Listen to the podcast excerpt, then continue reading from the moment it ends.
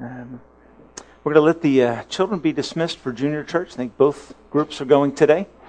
As they uh, are dismissed, I'd like you to turn in your Bibles to the book of Philippians, chapter 2, and verse 19. Philippians 2 and verse 19. In the secular world and in the religious world, there is, I think, a fairly clear understanding and agreement in relationship to the power of good examples. Uh, people around us that challenge us by how they live. Uh, that's captured often in the secular world in the realm of advertising. Uh, advertisers know that powerful examples motivate people to buy their products. So, for the very simple end of making more money, they will sign people up and use them as endorsements of their products. Um, you might find someone like LeBron James endorsing Gatorade with the thought that if I drink Gatorade, then I can play basketball like LeBron James. Okay, it's, and it's almost like that simple. If you've ever eaten Wheaties, I ate Wheaties when I was younger. I don't eat breakfast very often anymore, but when I was younger, I ate Wheaties. And remember always, you look at those pictures on the front of the box, they were recognizable athletes, and the implication of their picture being on the front of the box is this they eat Wheaties. Whether they do or not is irrelevant. But the implication is they do, and if you do, you'll be like them.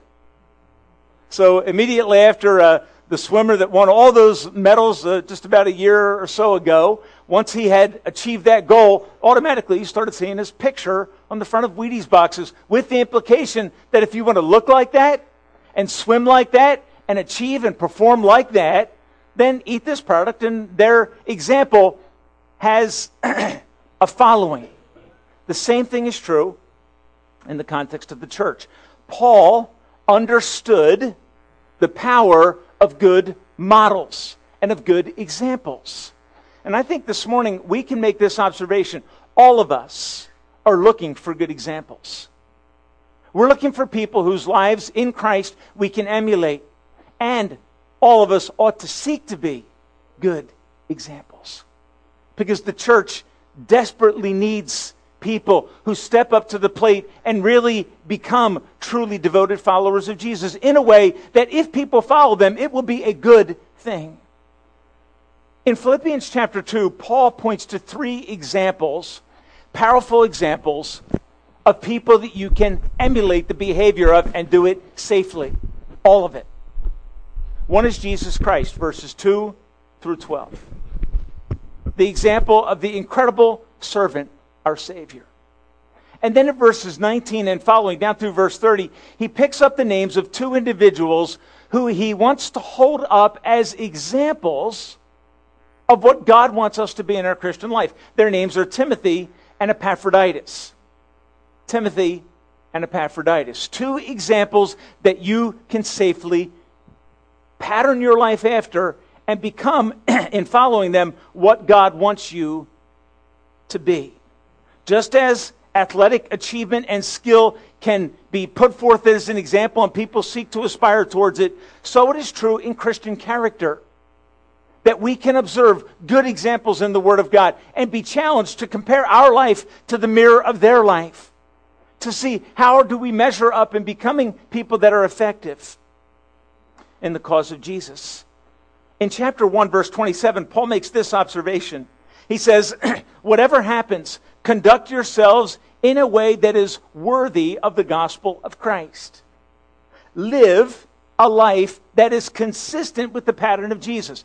Then, when he falls into chapter 2, after finishing that paragraph, he talks about Jesus, and he talks about Timothy, and he talks about Epaphroditus.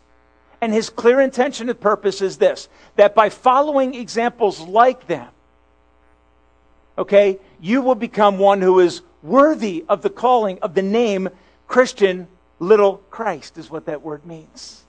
You will be worthy of that. What I'd like to do this morning, beginning in verse 19 and following, is to look at the names Timothy and Epaphroditus and just to draw out from their lives a few principles that will help us in terms of how we can become good examples and good followers of the Savior Jesus. Verse 19, I want to begin reading. He says, I hope in the Lord Jesus to send Timothy to you soon, that I also may be cheered when I receive news about you. I have no one else. And this is where he drifts into this reflection on Timothy. He says, I have no one else like him who takes a genuine interest in your welfare. For everyone looks out for his own interest, not those of Jesus Christ. But you know that Timothy has proved himself because as a son with his father, he has served me in the work of the gospel. I hope, therefore, to send him to you as soon as I see how things go with me. And I am confident that the, in the Lord that I myself will come soon. But I think it necessary, and so here's the difference. He wants to send Timothy, he must send Epaphroditus, and he hopes that he himself can also go. Okay? That's the flow of the text. I think it necessary, that it is essential that I send back to you Epaphroditus. Now, it, you may wonder, okay, what's the storyline here? How did Epaphroditus end up becoming the one that Paul needs to send back? The implication is, if you go to chapter 4, just flipping ahead a few verses to verse 18, Here's what Paul says. He says, I have received full payment, and even more, I am amply supplied now that I have received from Epaphroditus the gifts that you sent. Okay? So, along with this letter, or prior to this letter, the Philippian church had sent a gift to Paul to support him during his time in prison. Okay? Because Philippians is a prison epistle. Okay? Written from a place of confinement. So he's sending Epaphroditus back, verse 25. He says, Of him, he is my brother, my fellow worker, and fellow soldier, who is also your messenger or sent one, whom you sent to take care of my needs. For he longs for all of you and is distressed because you heard he was ill. Indeed, he was ill and almost died, but God had mercy on him, and not on him only, but also on me to spare me the sorrow upon sorrow. Therefore, I am all the more eager to send him, so that when you see him again, you may be glad, and I may have less anxiety. Welcome him in the Lord with great joy. Honor men like him, because he almost died for the work of Christ. Fascinating statement to me. Risking his life to make up for the help that you were unable to give me. So this morning, I'd like us to focus our attention on two friends of Paul's that he holds up as powerful examples or models. And, and as I do this, here's the way I'd like you to think about this. My, my challenge to you this morning is this be a friend who encourages those around you. Okay? Don't be a bummer. Be a friend who encourages those that come into your sphere of influence. And as you look at Paul's commendation of Epaphroditus and Timothy, I think just four basic thoughts flow out of this text that if we begin to emulate these things, we will find that we become more and more of a blessing to those that are in our sphere of influence. So let's look at verse 20 to make the first observation this morning. Paul says of Timothy, whom he hopes to send soon, isn't ready to, but he hopes to. he says, I have no one else like him. Which is to say something like this Timothy has attributes, characteristics that are uncommon. Okay, they're, they're uncommon characteristics. I don't have anyone else like him who takes, and here's the way in which Timothy is unique. He takes a genuine interest in your welfare. He is genuinely concerned for your well being, for your spiritual standing with God. He really, genuinely cares. And Paul can say before it, he says, I have no one else like him who will genuinely care for you as I do. If I want to be a man, a woman, a young person who has an impact in the life of those around me, one of the first decisions that I need to make is this I need to cultivate a genuine concern for the well being of others. Okay, I need to cultivate a genuine concern, an active concern for the well being of others. If I was to try to summarize that statement in a word, I would probably use the word compassion. Timothy really cared about others. And Paul can say of him that this genuine concern is a rare commodity or character trait. There's no one quite like him in Paul's sphere of influence because he has this genuine heart of concern. So, this genuine concern is a rare commodity and it is cultivated by resisting a natural tendency. Okay, we all have a natural tendency. The natural tendency is to watch out, to look out for my well being. Okay, I want to be happy. Okay, when you think about going out to a diner to eat, okay, I can guarantee you something. The first thought on your mind probably isn't price, it's probably the second thought. The first thing you think about is, what do I want for dinner tonight? Where would I like to go eat? Now, you may rule out some of those options based on the issue of price, but your first default choice is always going to be towards what do I want? That's a natural tendency.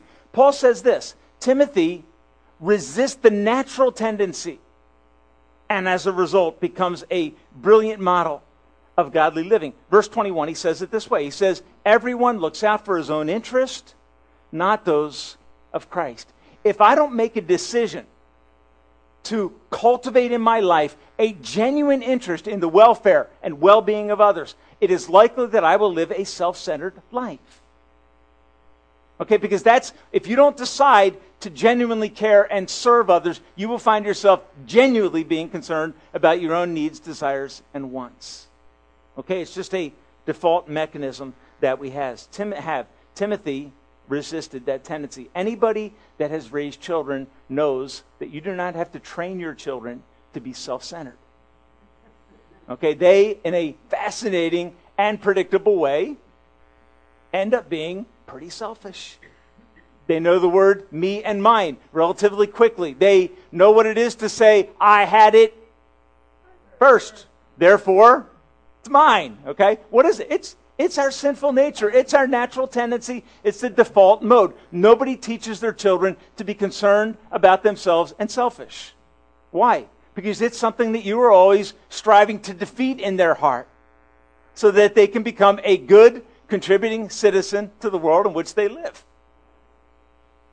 Paul could say of Timothy, he has his mind set on the needs of others. And I, and I think it's, it's, it's fascinating how he says this. Look at this in verse 21.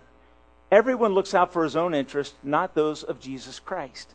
Fascinating statement to me. What are the interests of Christ? What are the needs of Christ? I, to be honest with you, I don't have an answer to that question in the sense of saying Jesus needs this. He is completely self sufficient, Acts 17 says. So, in what sense does he mean everyone looks out for their own interest rather than the interest of Christ, the needs, the welfare of Christ? Here's the verse that popped into my mind. Jesus said this. He said, Inasmuch as you did it unto the, this is good things, unto the least of these, you did it to who? You did it to me. When I demonstrate an active compassion, a genuine concern for the needs of others, I am caring for the needs of Jesus. That is a powerful statement. Powerful statement. Because can I ask you this question this morning?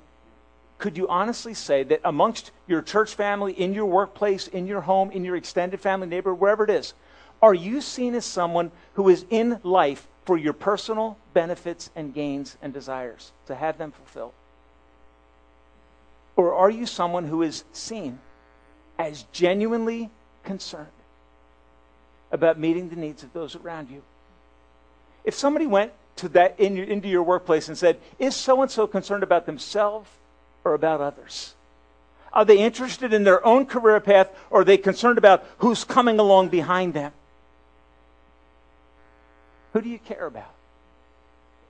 Paul could say of Timothy, I have very few people like this because one of these outstanding characteristics of his life is his incredible concern for the welfare, the well being, and progress and care of others. Husbands, this morning, can I remind you that this is the attribute of Jesus that stands out most significantly in his coming to earth? And so he says to every one of us as men, in the context of our marriages, Husbands, love your wives. You know why he says that? Because he wants you to resist a natural tendency to love yourself. He wants you to resist the tendency to let you be the center of your life and to push someone else into the middle of your life. And that will be going against your default mode, resisting your natural tendency in order to be Jesus to your wife. And just let that expand out into all your other relationships. In chapter 2, verse 5, Paul says this He said, Your attitude should be the same as that of Jesus. It is not surprising to me then that he would look at Timothy and say, The thing that stands out most about Timothy is that he is so much like Jesus. He is given to thinking about the needs and meeting the needs of others effectively with a heart that is genuinely motivated, not by his own promotion, not by his own reputation, but by the needs of others. The test of this kind of concern is this how often do the needs of others alter my personal plans? Okay? How often do the needs of others and, and the desire to meet them, how often does that literally change my calendar for the day? Affect the use of my spare time? Because I think this is where we really have to test ourselves. It's not that we see needs around us, that we acknowledge that they're there, that something should be done. but is my life, in terms of the use of my time, ever directly impacted by the need that somebody else has? And this is not a question I would want you to answer out loud. Okay? But I would ask you just to think into your past week, into yesterday, and ask yourself was there any time that I should have altered my personal plans in order to more effectively serve someone else? May have happened with your mate, may have happened with your kids, a distant relative. I don't know. But I am not demonstrating genuine concern until that concern begins to alter the trajectory and plan of my daily life. Paul can say of Timothy Timothy allows his life to be deeply affected by the needs of others. You, as you come into church this morning, as you started interacting with people this morning, did you come to say, God, use me today? Allow me to serve a brother or sister in Christ. Allow me to be an encouragement to somebody who has a need that I may not even be aware of yet. Speak to me and use me to assist them and to help to meet the needs that they're facing. Be in this way like Timothy. Cultivate a genuine concern for the well being of others. Verse 22 leads us into this, this next thought. he says, But you know that Timothy has proved himself. And the idea here of proving himself is he's been through circumstances where need needs were present, and he has effectively and sacrificially met those needs. That's the idea. He is a proven commodity. Timothy has a reputation that precedes him. A reputation is something you earn. Timothy has a proven quality in his life. Because, and notice what he says, because as a son with his father, he has served me in the work of the gospel.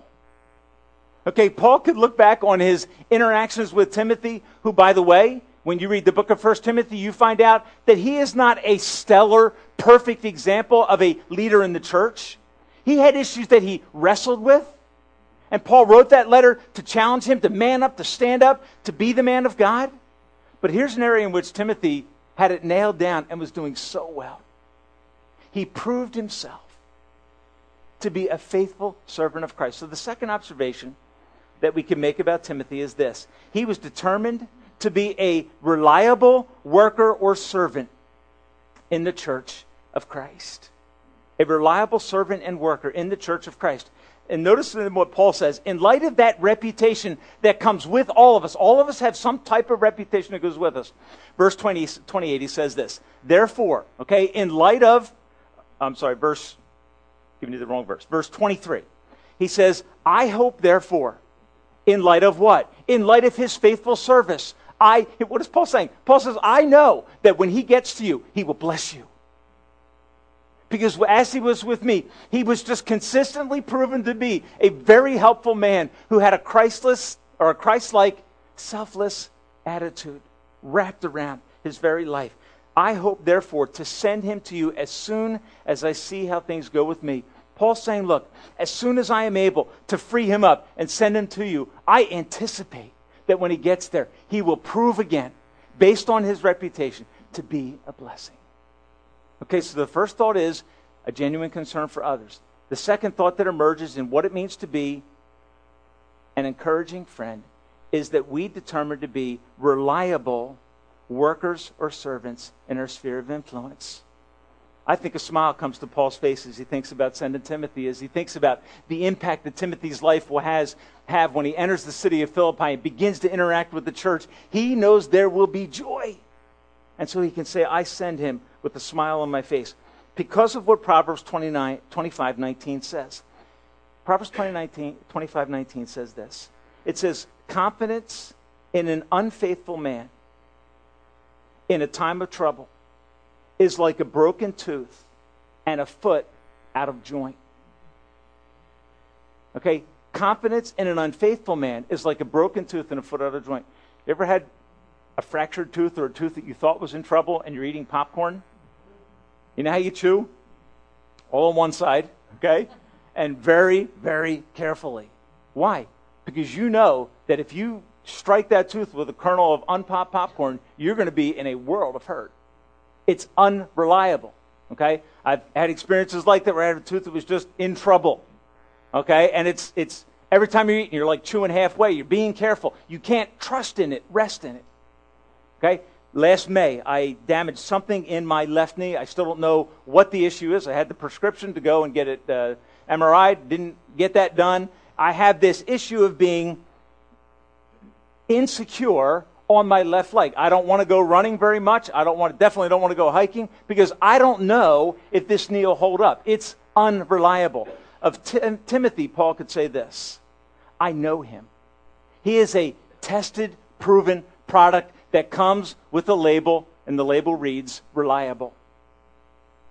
One of the greatest ways that you can be an encouragement to those within the context of your church family, particularly in the context of those that you serve with in the body of Christ and in your workplace and in your family, prove yourself to be reliable in your concern for the needs of others.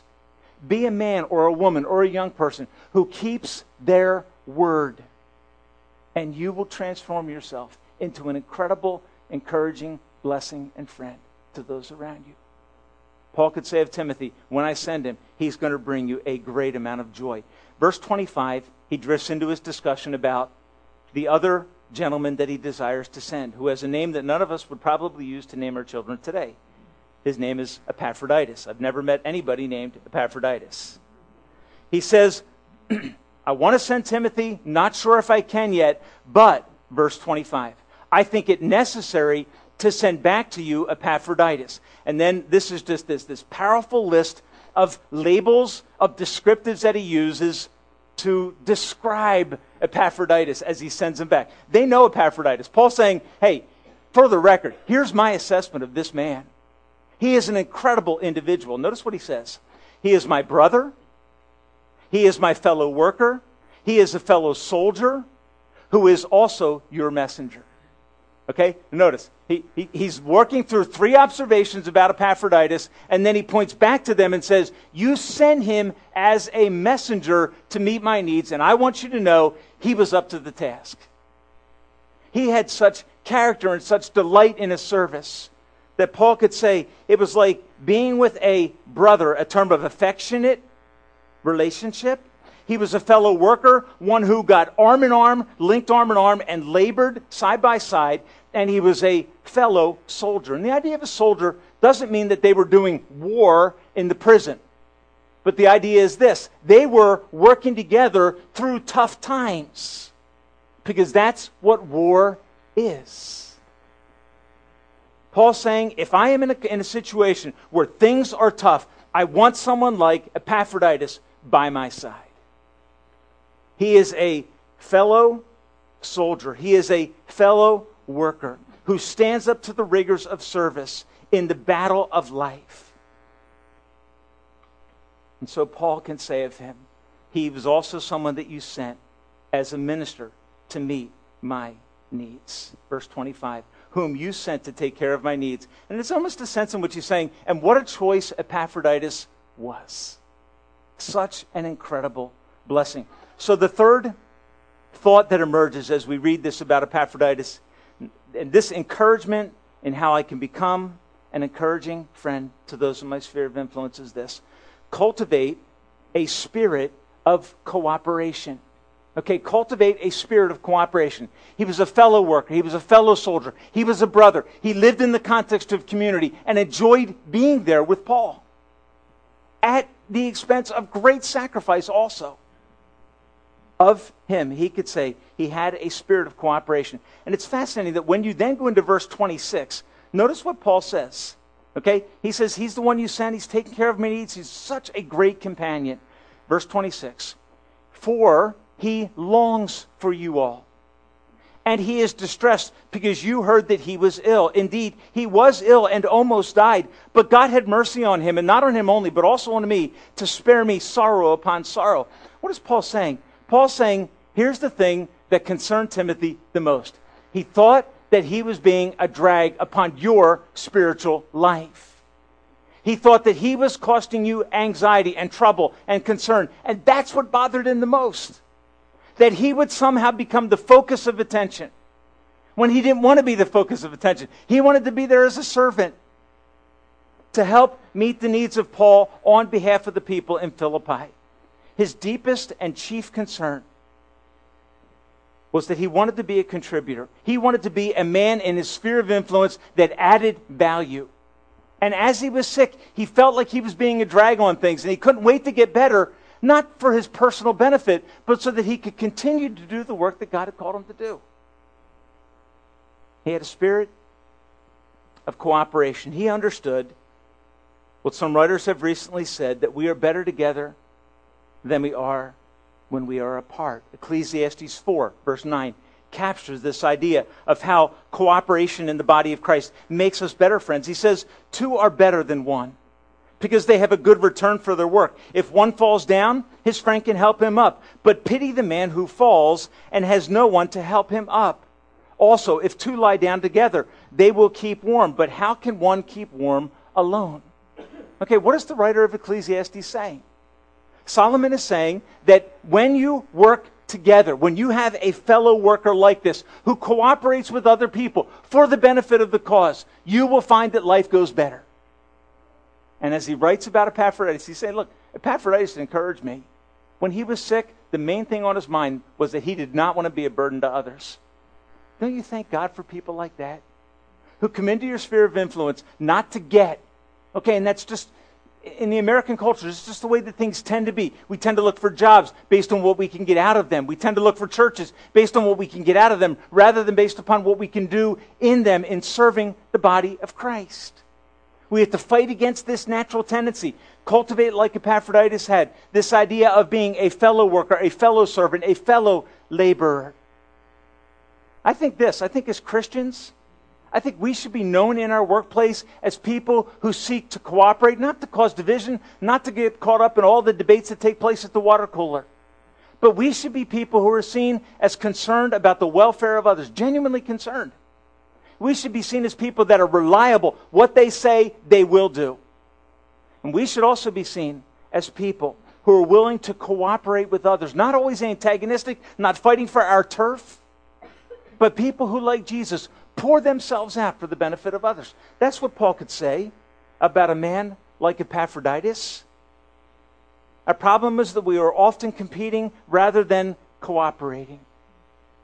And I find it fascinating that the Apostle Paul would point out this characteristic of fellow, fellow, fellow, of cooperation. When I think of the Apostle Paul, here's what I think. I think there is probably not another person in the New Testament who would have been more capable of living the Christian life alone than the Apostle Paul.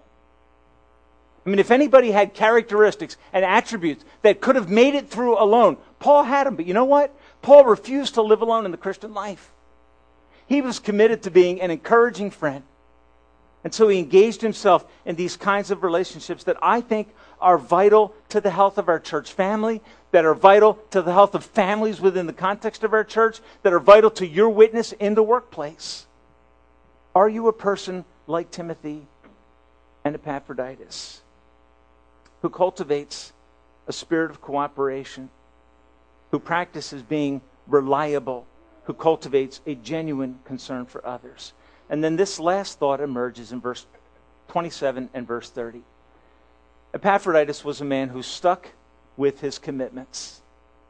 He stuck with his commitments even when the going got hard. Folks, let's make no mistake about it. It is impossible to look at the New Testament and study about the Christian life and come away saying, you know what, that's an easy life. It's impossible. As you look at the nature of Christian living as it is described in the New Testament, you will come away saying, you know what, it requires that you man up, that you woman up, that you young person up, that you be a soldier, you be a diligent worker, you make deep and strong sacrificial commitments. Why? It's not an easy life.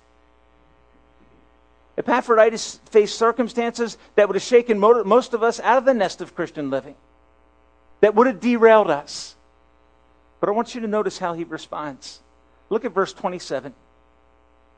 Paul talking about the struggles of Epaphroditus, his illness and distress. He describes it in verse 27 by saying this Indeed, he was ill and almost died. He was ill and almost died. Now, what does that mean? You know what it means? It means Epaphroditus faced circumstances that threatened his physical existence. And he stayed devoted and committed to the task. We need to be people that, in spite of the cost, stick to our commitments. Look at the next two verses. Verse 29. I love this. Paul says, when he comes back, welcome him in the Lord with great joy and honor. Okay, isn't that beautiful?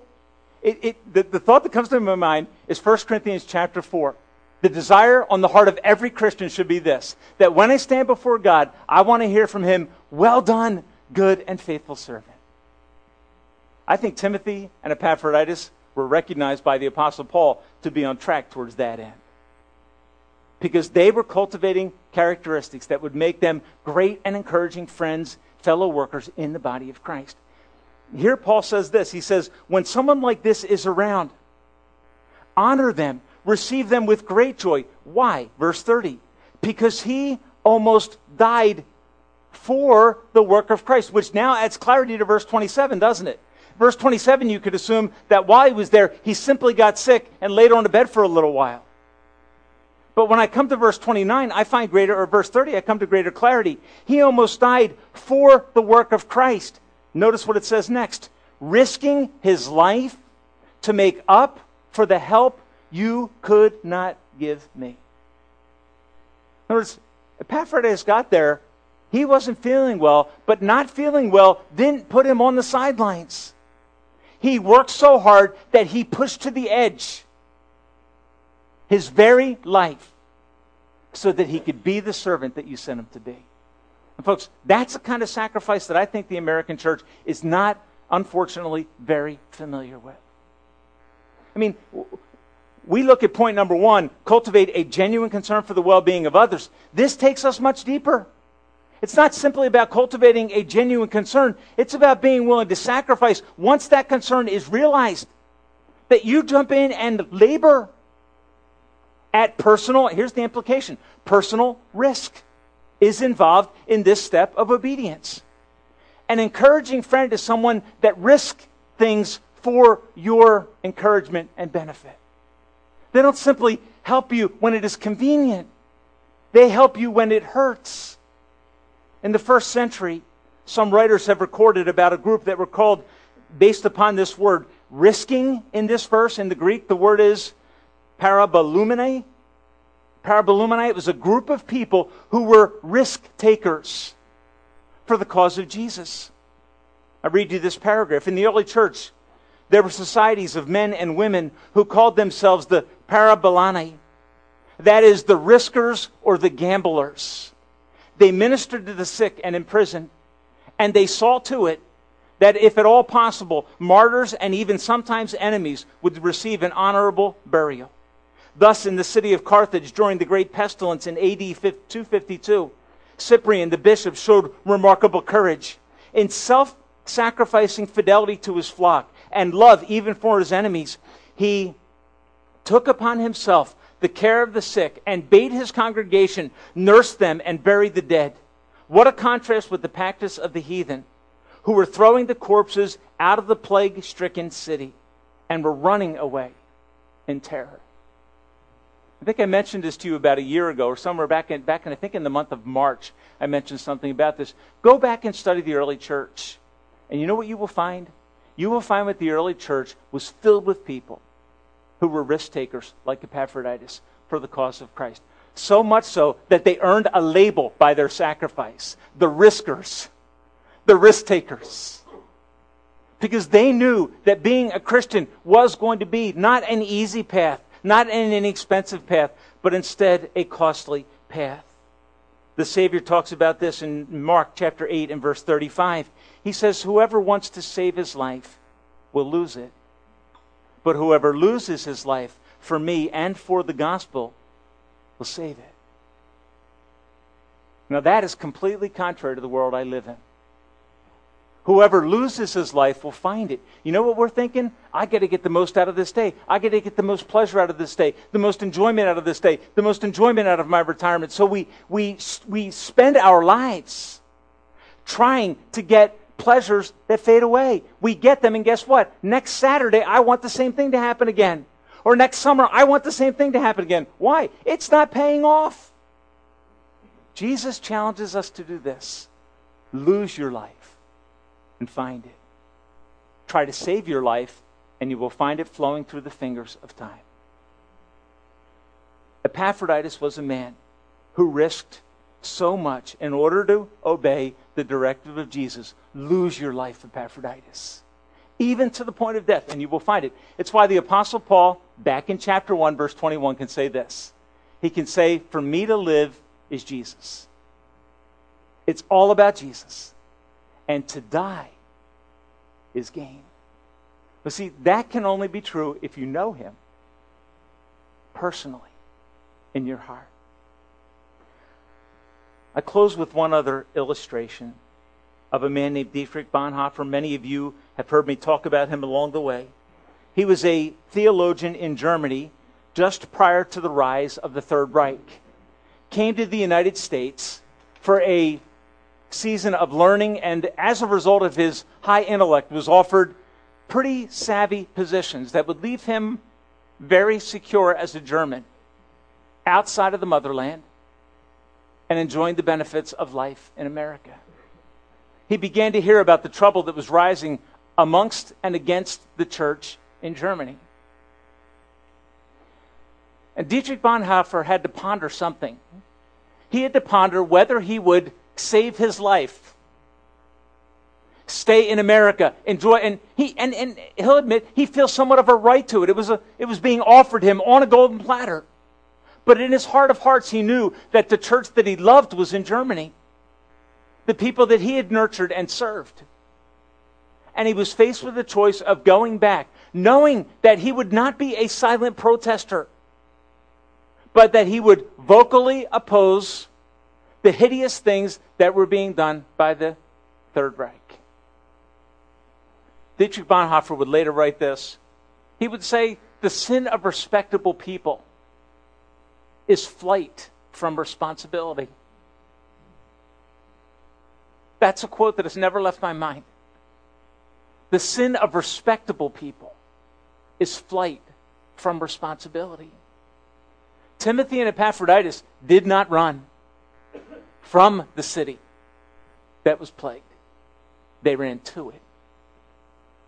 You know what kind of people run to it? People that know that if I die, in Christ. That's gain. Dietrich Bonhoeffer got on a boat and went back to the motherland of Germany. For years, wrote against the egregious activities of the Third Reich. And eventually, as he knew would happen, died because of his opposition to the Fuhrer. Why? And better yet, in your heart, do you think, what a waste? what a waste to give his life like that, so well educated, with such a bright future, with all of the privileges and benefits of a good life in America in his hands? Did he make the right choice? Will you? Will I? When faced with the cost of being a Christ follower, will I cultivate, as Timothy did, genuine concern for the needs of those around me? Will I be reliable? Will I cultivate a spirit of cooperation, staying in there arm in arm with my brothers and sisters in Christ until the day that Christ comes for the cause of the glory of Jesus? Will I stick with my commitments in spite of the high price that may come with my commitments?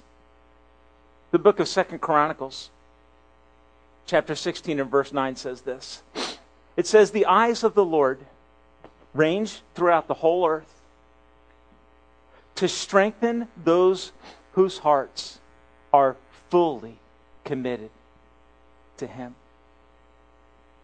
I think the very truth is this God is looking for people that He can use who are willing to pay the price, to be part of the risk takers, who are, look, so encouraging